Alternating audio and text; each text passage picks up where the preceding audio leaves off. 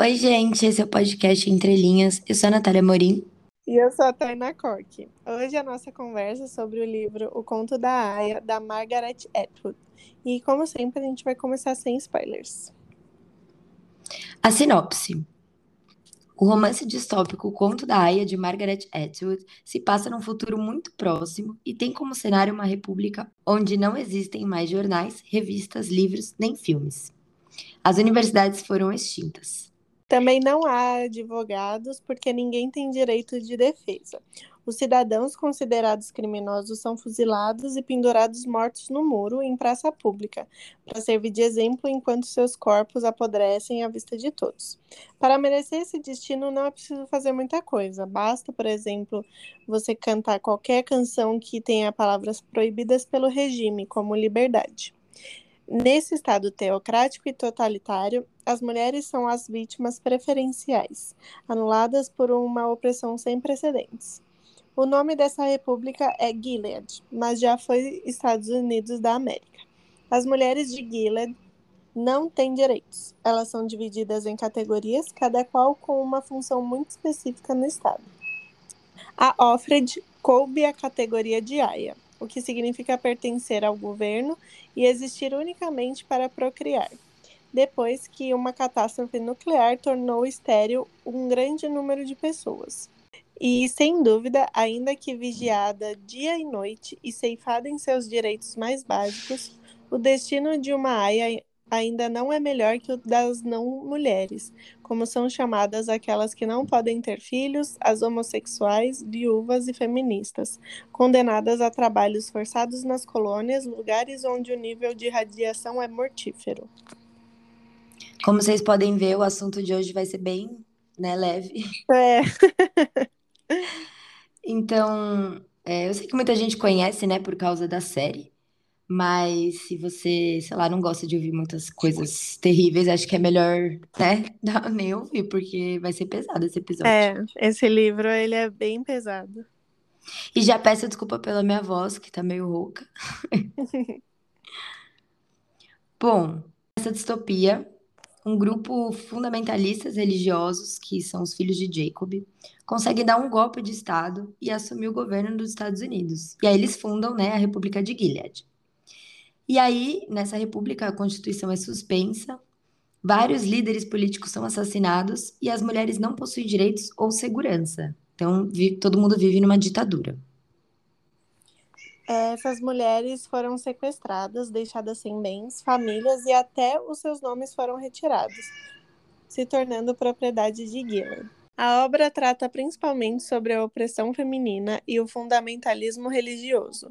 Num contexto extremamente xenófobo, o Estado fundamentalista usa a religião como argumento para tirar direitos dos cidadãos. A distopia também insiste muito na repressão dos mais poderosos em relação às minorias. E por mais que pareça uma coisa completamente fictícia, tem muitos aspectos que se aproximam bastante com algumas realidades de hoje em dia, né? Nossa, sim. Então, a gente sabe que existem muitas comunidades que vivem sobre um regime autoritário e teocrático, né? E, inclusive, eu vi que a autora se inspirou um pouco na Revolução Islâmica, enquanto ela estava escrevendo esse livro. Então, eu não tenho muito conhecimento, assim, aprofundado de como funcionam essas religiões, mas eu sei que tem muita religião que oprime. Nossa, sim. Bom, mas dentro desse regime de Gilead, tem 3 castas de mulheres. As mulheres dos comandantes, que elas não podem ter filhos, né? Elas são estéreis. Que é a casta mais alta ali, apesar de, obviamente, também serem oprimidas. Nenhuma mulher vive tranquilamente, não. Todas são oprimidas, mas é o melhor lugar para você estar, porque você é meio que a dona da casa. Aí você tem seu marido e aí é isso. Você fica lá do lado dele e não passa tantos apuros quanto as castas mais baixas.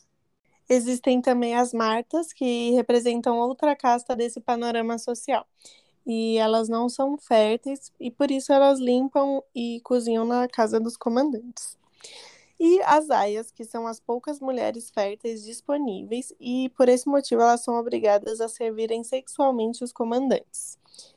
Basicamente, durante o período fértil, os homens poderosos podem estuprar livremente as aias, inclusive com a conivência das esposas que testemunham o ritual, entre aspas.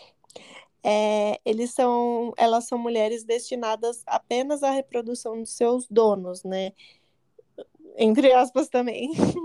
E elas têm os filhos, mas não ficam com eles, né? Ficam com esse homem e com a mulher dele. Gente, que coisa terrível que era. Ela descrevia esse ritual, né? O cara estuprava ela na frente da esposa. A esposa lá, super conivente com a situação. É terrível. É muito horrível. E, se eu não me engano, isso acontecia uma vez por mês, não é? Até a Aia engravidar. Ai, sério, né? Nojento, isso ainda... É um livro difícil, acho que vocês perceberam, né? Não sei, quem não leu aí. E quem leu sabe com certeza, ele é muito indigesto.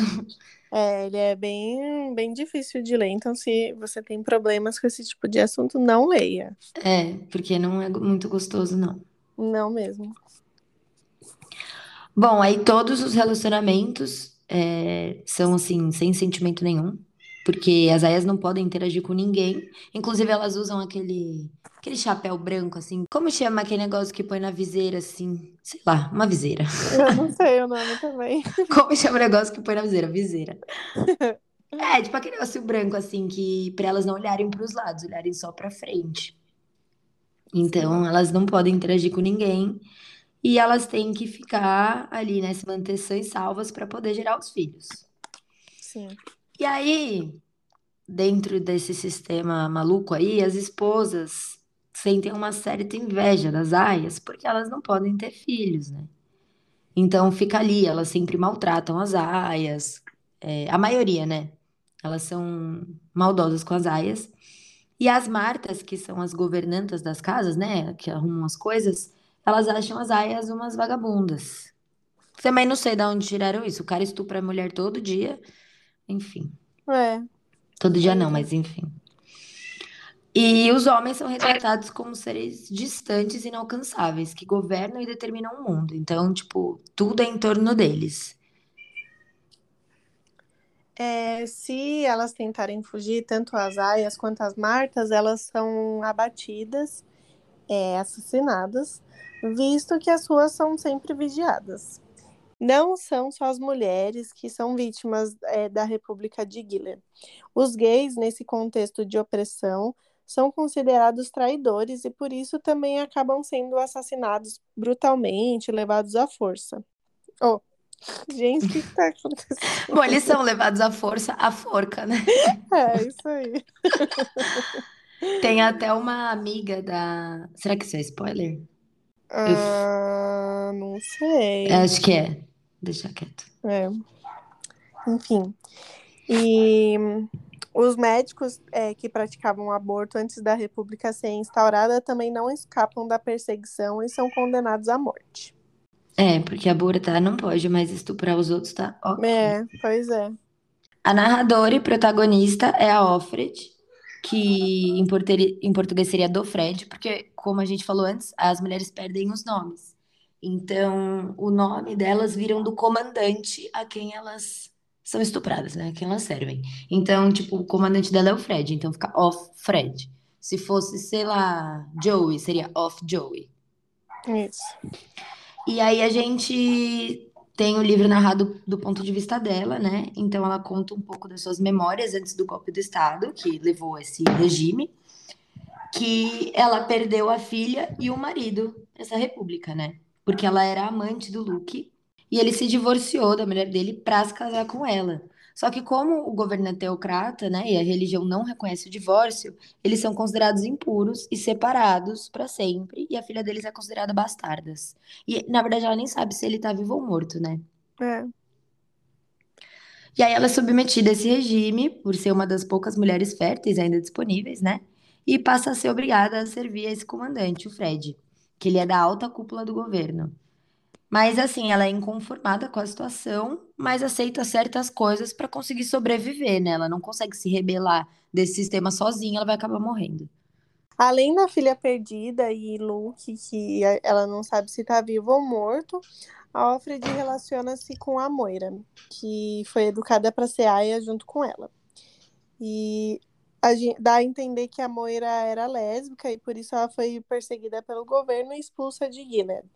Além da Moira, a Offglen, que é outra Aia, e o Nick, que os dois vão ter um grande papel a ser desempenhado no futuro da Offred. Que a gente vai contar na parte com spoilers. Isso.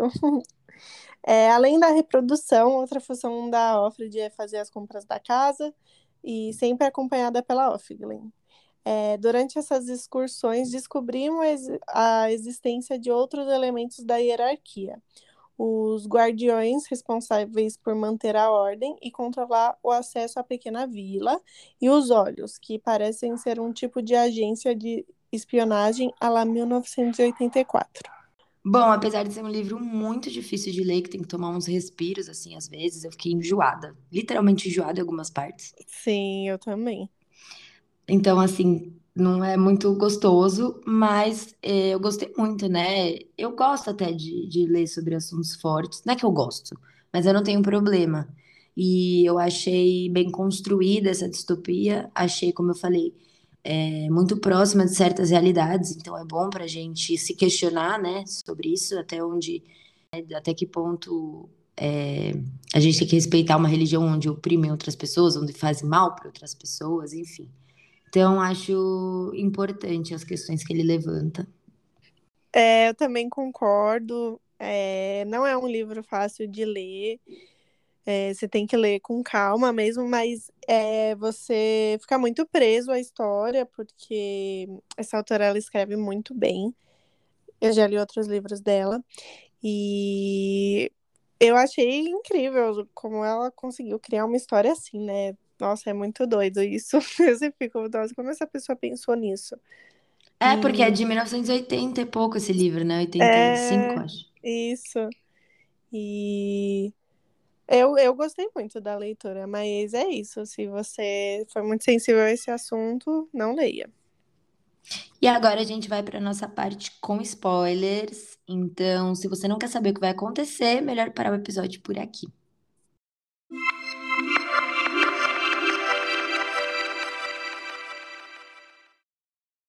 Bom, conforme os dias vão passando, a Offred descobre que a sua amiga de compras, Offglen, sua companheira, elas não podem. Eu lembro que eu li assim que elas tinham que andar reta com a cabeça.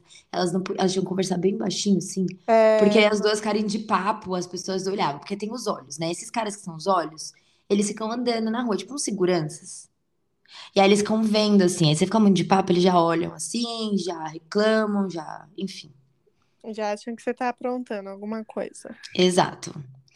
Então, ela acaba descobrindo, com muito custo, que a Offglen faz parte de uma rede de resistência que chama Mayday.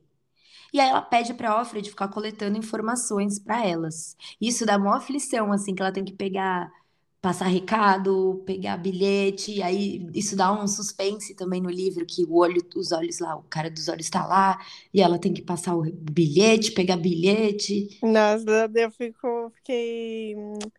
agoniada, pensando, meu Deus, vamos pegar ela. Imediatamente tenho crise de ansiedade. Sim. E aí, isso coincide com a necessidade do comandante em interagir como antigamente e propor para a Offred que eles se encontrem escondidos. E aí a Offred, né, não vai negar isso. Então, inicialmente, os encontros não são de cunho sexual. Parece que o comandante quer realmente criar um laço, uma amizade, ou talvez seja apenas um capricho dele. Que ele fica querendo que eles joguem jogos, né? Até que eles dão as palavras cruzadas. Isso. Eles ficam jogando lá. Ai, dá vontade de jogar as peças tudo na cara dele. Mas pior que eles vão tendo até uma certa amizade, muitas aspas, muitas mesmo, mas a Offred começa até dando uma amolecida, assim, às vezes, né, quanto a ele. Porque ela começa a ver ele como um humano, né, também. Mas assim, não só ela como sempre... estuprador. Mas ela sempre fica ressabiada, assim, não é que... Não é síndrome de Estocolmo, não. Ela só amolece um pouquinho. Tipo, bem pouquinho. Você percebe no jeito que ela fala ali, mas é uma coisa bem superficial. Ela tem raiva dele. Bom, aí por causa do sistema, se as aias não conseguirem ter filho depois de um certo tempo, elas são levadas para outra casa, elas são dispensadas, mudam para outra casa, e aí quando o período fértil delas termina, elas são enviadas para locais chamados colônias, que é meio similar aos campos de trabalhos forçados, olha isso. E aí, ser aia gera diversos sentimentos nos outros membros da hierarquia de repulsa e desprezo, a admiração e inveja. Porque ter um filho representa status. Mas a aia parece ganhar esse respeito só quando ela engravida. E aí, em um trecho, uma das aias grávidas faz compras, existe ali um sentimento coletivo de inveja por parte das outras que ainda não conseguiram engravidar. E o parto, então, parece uma histeria coletiva, que aí as aias elas entram todas juntas em uma espécie de transe empático, e deve ter um nome na psicologia para isso, mas é bem perturbador, é muito estranho. Porque as esposas dos comandantes ficam ali todas de mão dada, ajudando a aia, porque é um momento incrível que vai ter o filho, para elas arrancarem o filho e criar elas como filho delas e deixar... Gente, olha... É muito estranho, é perturbador, é exatamente a palavra. Sim, nossa, porque se a criança não é saudável, ela é dada para a esposa, né? E aí a esposa aumenta o status, né? Então ela tinha umas fazendo festinha, né? Chá, com bolinho, um monte de coisa. E aí, como o tempo da Offred na casa do comandante estava se acabando, a Serena Joy, que é a esposa dele... Gente, essa esposa, acho que é uma das piores personagens, porque ela ajuda a fundar isso e ela fica do lado do comandante, achando tudo certo, me dá uma aflição... Nossa, enfim. Ela decide arranjar uma outra maneira para Offred engravidar. E aí ela propõe que ela se encontre às escondidas com o motorista Nick. E assim, desde o começo do livro, ela e o Nick ficam, tipo, parece que tem um interesse ali, né? Umas flertadinhas. Existe ali uma certa tensão sexual. E aí, depois da primeira vez juntos, a Offred não consegue se satisfazer e começa a querer sair com o Nick toda vez, eles ficam se encontrando, isso sem a Serena saber, porque o primeiro encontro a Serena que arranjou.